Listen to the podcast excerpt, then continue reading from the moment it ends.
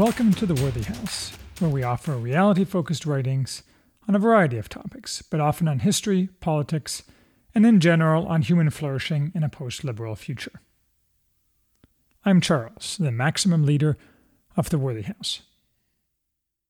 Today we are reviewing Empty Planet The Shock of Global Population Decline by Darrell Bricker and John Ibbitson.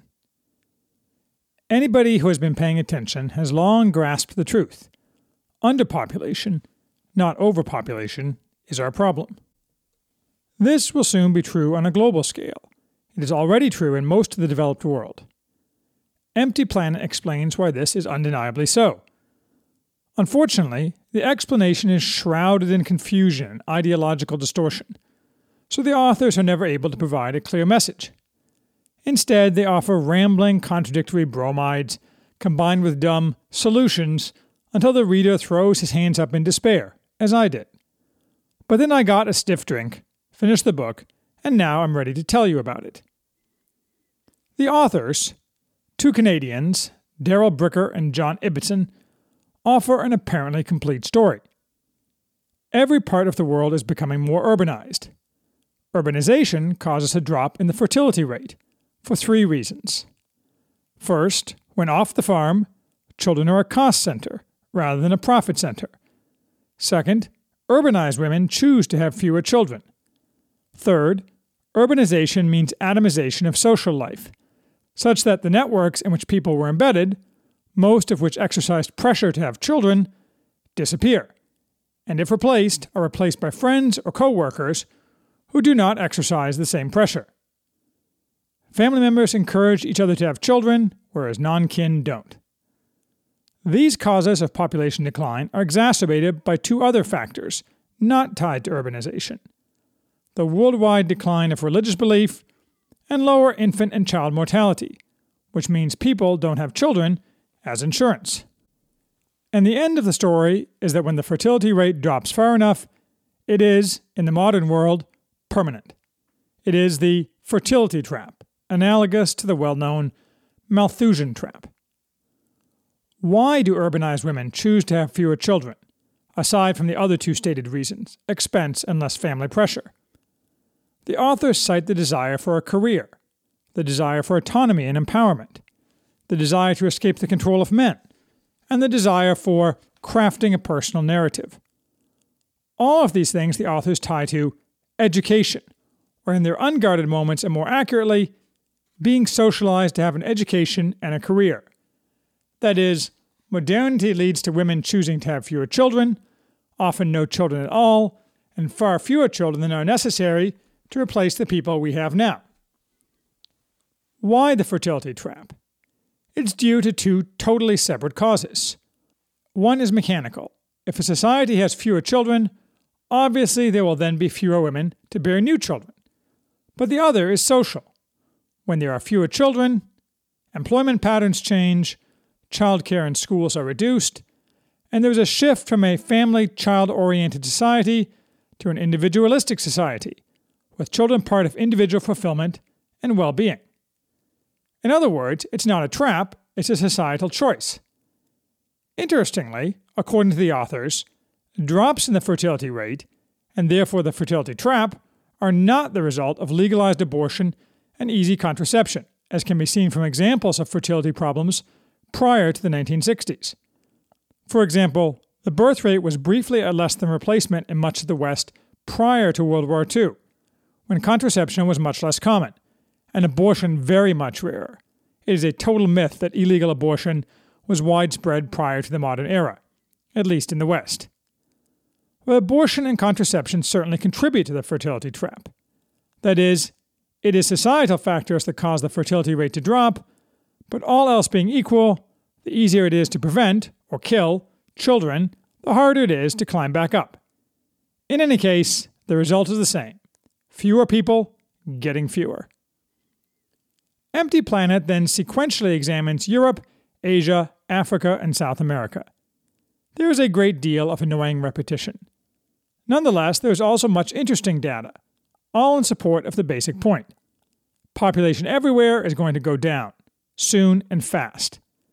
True, the United Nations predicts that global population will top out at 11 billion around 2100 and then decline. The authors instead think, and make a compelling case, that the United Nations overstates fertility in the 21st century. The authors say, and do a good job demonstrating why, population will top out at 9 billion by around 2050. It is 7 billion now, and then decline. Some declines will be precipitous and startling. China, currently at 1.4 billion, but deep into the fertility trap, will have 560 million people by the end of the century. Strangely, the authors do not calculate global population estimates around, say, 2150, but eyeballing the numbers, it appears they will be around 2 or 3 billion, maybe less, and heading downward, fast. Bricker and Ibbitson are not kind to overpopulation doomsayers. They note how completely wrong those of the 1960s and 1970s, such as the infamous Paul Ehrlich, have been proven. Charles Mann does it better in his excellent The Wizard and the Prophet. Bizarrely, Ehrlich is unrepentant to a degree that suggests he is unhinged. The authors quote him as saying in 2015, without any reasoning, My language would be even more apocalyptic today, and analogizing children to garbage. They don't believe modern doomsayers are any more correct. Most just have no factual basis for their claims which are basically just anti human claims of a religious nature. And the authors even dare to note the obvious fact that the United Nations, a device primarily used to extract money from the successful economies of the world and give it to the unsuccessful, has a vested interest in exaggerating the problems of the backward parts of the world. So, what problems result from an aging and then declining global population? Economic stagnation is what the authors focus on. This is driven by less consumer demand, but also, less visibly but more importantly, by less dynamism. Old people are takers, not makers. Moreover, they don't do anything useful for driving society forward. Let's be frank. Not that the authors are frank. They skip by the dynamism problem without much comment, though at least they acknowledge it. But the reality is that for human flourishing, the dynamism of the young is everything, and far more important than consumer demand. One just has to think of any positive accomplishment that has changed the world in science, art, exploration, or anything else. In excess of 90% of such accomplishments have been made by people under 35. Actually, by men under 35, for reasons which are probably mostly biological, but that is another discussion. The simple reality is that it is the young who accomplish and the old who do not. And when you have no young people, you have no accomplishments. Our future on the current arc is being the Eloi. Hopefully, there will be no Morlocks. Governments from Germany to Iran recognize this problem. The authors give numerous examples, all failures, of trying to resolve the problem by, in effect, begging and paying women to have children. Even here, the authors feel obliged to tell us the idea of governments telling women they should have more babies for the sake of the nation seems to us repugnant. We are not told why that should be so, probably because it is obviously false, but regardless, it is clear that a modern government merely instructing or propagandizing women isn't going to do the trick. What is the author's solution, then? They don't have one. Well, they have a short term one, or claim to. Much of the back half of the book is taken up with endless variations on demanding that the West admit massive amounts of third world immigrants. The claimed reason for this is necessity. Without immigration, Europe and North America will not have enough taxpayers to support the old in the style they desire. The authors realize the disaster that's fallen Europe by admitting alien immigrants with nothing but their two hands. They claim to reject the Swedish humanitarian model, but all their soaring language of untethered, unexplained moral duty implicitly endorses the humanitarian model. Instead, they recommend the Canadian system to America, where only the cream of the crop, educated and with job skills, is admitted. But we must, must, must immediately admit no fewer than 3.5 million such immigrants every year. And of course, they fail to point out that the cream of the crop is, by definition, a tiny percentage of the overall amount of immigrants so, how exactly we are going to welcome only these worthwhile immigrants is not clear, especially if other countries are competing for them. Nor do the authors point out that, at best, this is a short term solution. If every country in the world will soon have a less than replacement birth rate, emigration will soon enough become rare, so no amount of competition will attract enough people. Therefore, their solution is no solution at all. And beyond this, Bricker and Ibbitson have nothing to offer, except muttering about how nice it'll be to have a cleaner planet when there are no people to enjoy the clean planet. I note that the authors do not tell us how many children they have, which seems highly relevant. If you are going to be a prophet, best inspect your own house, or acknowledge that others will find it relevant. If you dig, Bricker has one child, a daughter. Ibbitson appears to have no children. I cannot say why, of course, and it would be unfair to assume a selfish choice. But whatever the reason, it is undeniably true that as a result, they have less investment in the future than people with children. Since you ask, I have five children. I am part of the solution, not part of the problem. Maybe this is why finding a solution isn't very important to them.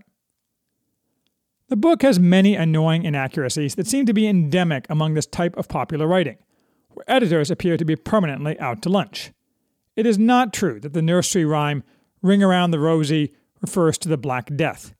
The authors offer a half page so parsing the rhyme, but that's an urban legend. The rhyme first appeared around 1800. Even Snopes, the left wing political hack site notorious for lying propaganda, is correct on this, probably because there is no political element. The word dowry only refers to payments made to the groom's family. Similar payments made to the bride's family are bride price. The GI Bill did not create the American interstate highway system. The term is cleft palate, not cleft palette. India's economic stagnation for decades after independence was not due to protective tariffs. It was, as everybody who is not a Marxist admits, due to socialism, exacerbated by refusal of outside capital, along with a permit raj. Tariffs make perfect sense for many developing countries that rely on import substitution to grow their economies. Both Britain and the United States use them extremely successfully. The 15th century Portuguese caravel was not based on Muslim technology. The wave of migrants into Europe that peaked, maybe, around 2016 was economic, not because of war.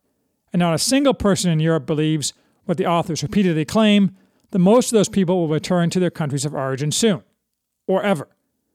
Sloppiness of this type makes the reader wonder about the other, more critical, factual claims in the book. So that's Empty Planet. All of it could have been said in 20 or 30 pages.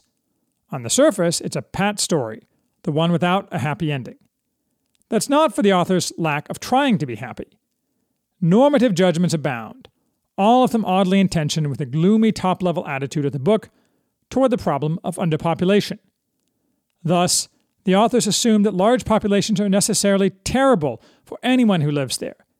Adjectives such as miserable abound for any people born in a high birth rate country. Not for them any acknowledgement of Angus Deaton's point in The Great Escape the people in poor countries are generally very happy. All population control is referred to with adjectives such as beneficent.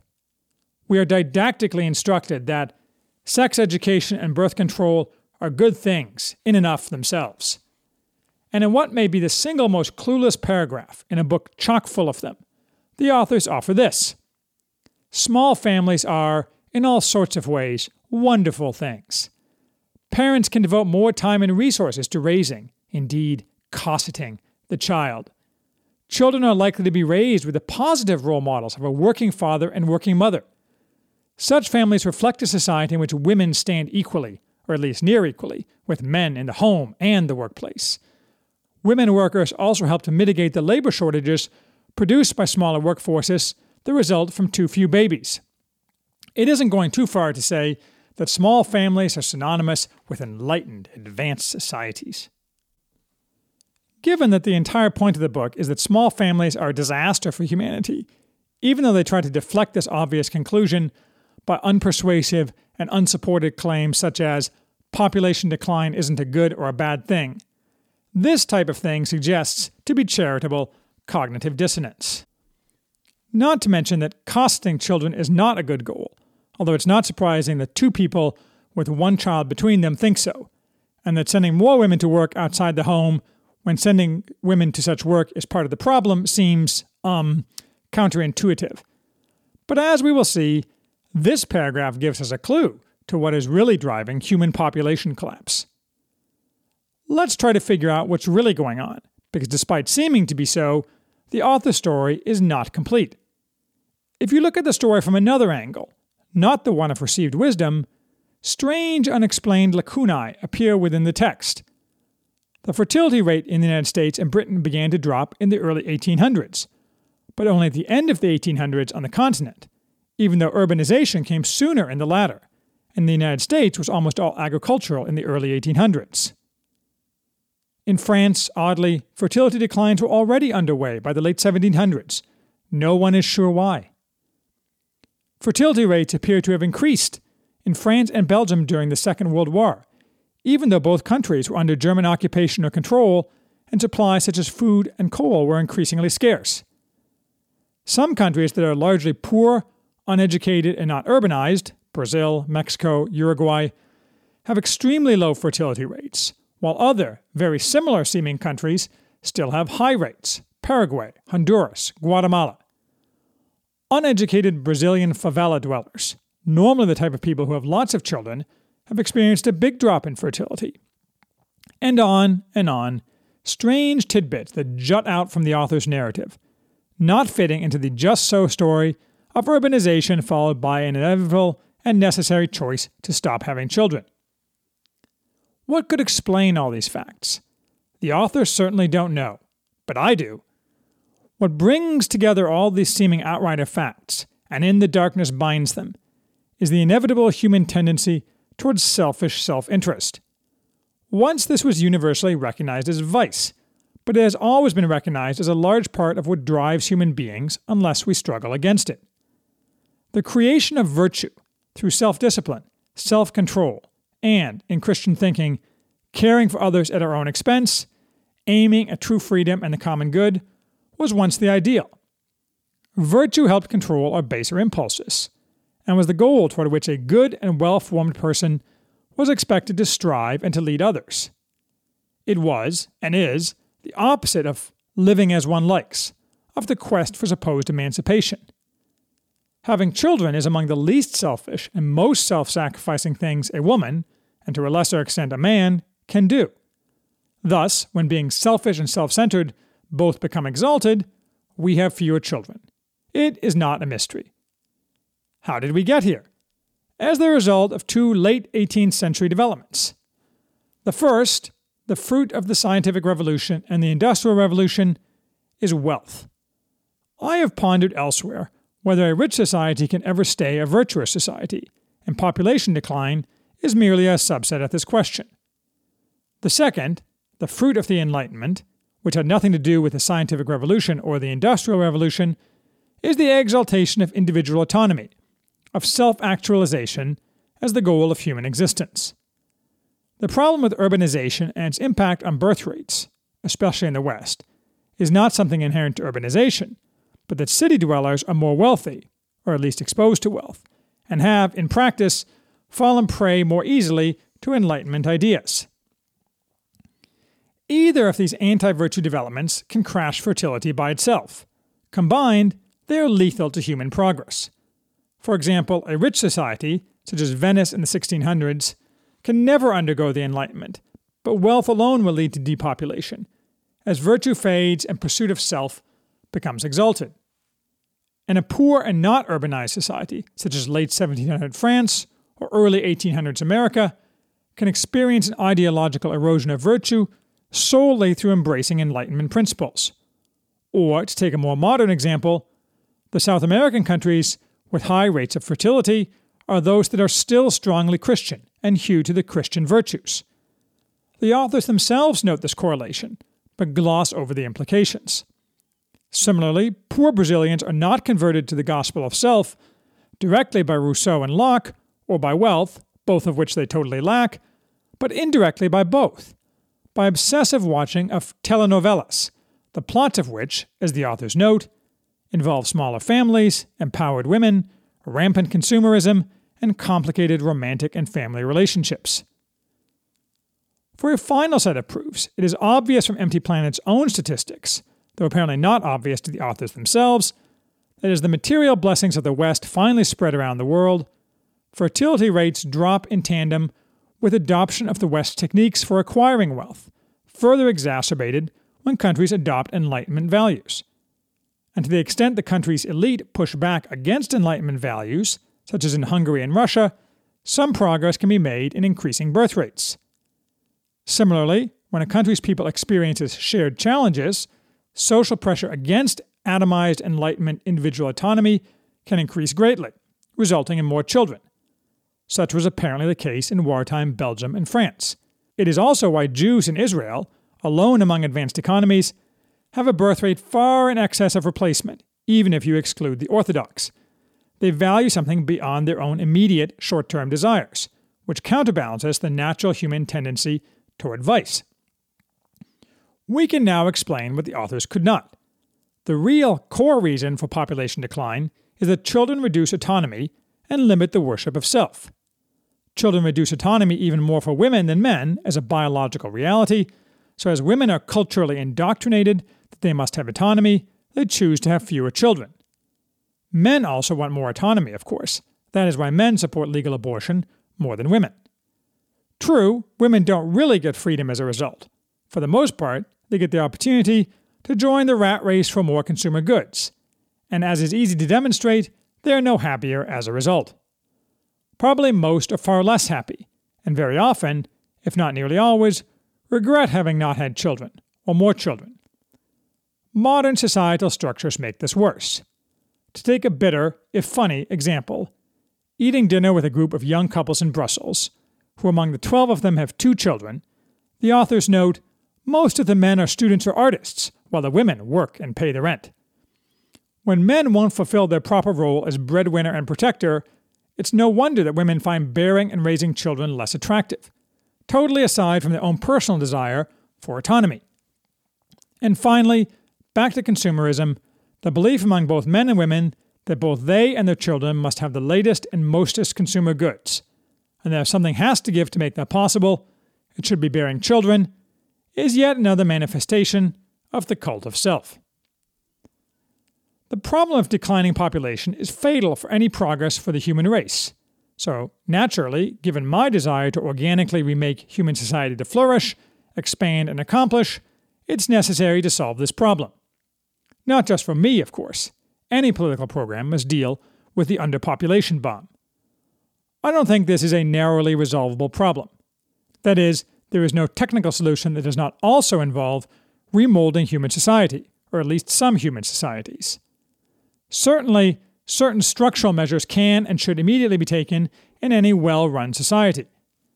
Economic incentives are part of it, including cash payments to mothers of children, increasing by number of children, and increasing to the extent they stay home to take care of the children. Societies where women are expected to both do all the work of raising children, but are also required to earn money, notably Japan, Korea, and Italy, have among the lowest birth rates. Cash isn't an adequate substitute for family frameworks, but it can help at the margin. Perhaps more, if enough cash is devoted to it. Hungary, for example, yesterday announced a massive package of such incentives, including that women who have born and raised four or more children are permanently exempt from all income tax. There should also be an enforced absolute ban on abortion in all circumstances, as well as on no fault divorce, and the party at fault in a divorce should face severe financial penalties. Other structural incentives for women to bear and raise children should similarly be put into place. Those are not only cash based, for example, the Hungarian initiative also raises the social credit, as it were, of childbearing and child rearing. A woman who is called breeder by her friends when she says she wants a second or third child is less likely to do so the one who knows she will instead be admired and envied by both friends and strangers. But all technological structural measures are completely inadequate without genuine societal change. You have to create a feedback loop. That's how we got here, after all. More atomization leads to more atomization. under the right circumstances, more virtue can lead to more virtue. It seems to me that the only hope for this is a societal rework, which, not coincidentally, is precisely what I am pushing. The problem is that my end state doesn't comport with inherently selfish human desires. Thus, a feedback loop is harder to create and maintain. It probably requires some external goal for a society, combined with an outward looking optimism that cannot be artificially created or maintained, but must be a groundswell within society, beginning with a virtuous and self sacrificing ruling class. No points for guessing if that's what we have now. I suspect the only way forward is to provide such a societal goal that supersedes selfishness, while permanently ending the failed Enlightenment experiment on every level and creating a new program that, in many ways, resembles earlier Western structures. Even so, I am not certain it is possible to create an advanced, wealthy, urban society not dedicated to extreme personal autonomy with a high birth rate. But let's say it is, and we can get there, and global population continues to expand or rebounds to more than current projections. Considerable increases in current human population, maybe to 15 or 20 billion, probably would be good for humanity overall. True, large populations can be challenging, and can, in certain circumstances, result in massive problems. Some of those circumstances are physical. It would be very difficult to have 100 million people live within 50 miles of the Arctic Circle. But most of those circumstances are culture. When you have an inferior culture, it makes it much harder to provide for everyone. The converse, though, is that if you change your culture, your opportunities expand. Nor shall we forget that England created the modern world when her population, at the time of Malthus, was 9 million in a world population of a billion. So small numbers can do great things, and culture is everything. I'm a big believer in, to use Charles Mann's words, the ability of wizardry to provide solutions to challenges such as increasing population. If that is true, an increasing population with many young people is a dynamic population, and as long as global culture is not deficient, but rather contains much excellence, then having not an empty planet, but a filled planet is highly desirable. Therefore, I am not as pessimistic as Bricker and Ibbitson. But we will all be long dead before we find out who is right. So all we can do is to try to lay the groundwork for our children and their children, and to make sure all those people exist.